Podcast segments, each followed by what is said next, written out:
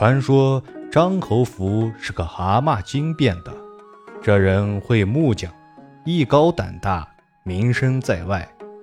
某年，皇帝要修金銮殿，向民间招用能工巧匠，张侯福被选中了。金銮殿快修好了，只差飞檐卧角，没人敢造。这时候，张侯福便自告奋勇地爬上去一人修造。他不搭梯架，清洁如猴，碰巧被皇上看见了。皇上随后给下官说：“这匠人真像个猴。”张侯福听见了，一个蹦子跳下来，跑到皇帝跟前磕头道：“叩谢皇恩，万岁万万岁！”皇上问张侯福：“谢之为何？”张侯福答：“皇上不是刚封我为侯了吗？”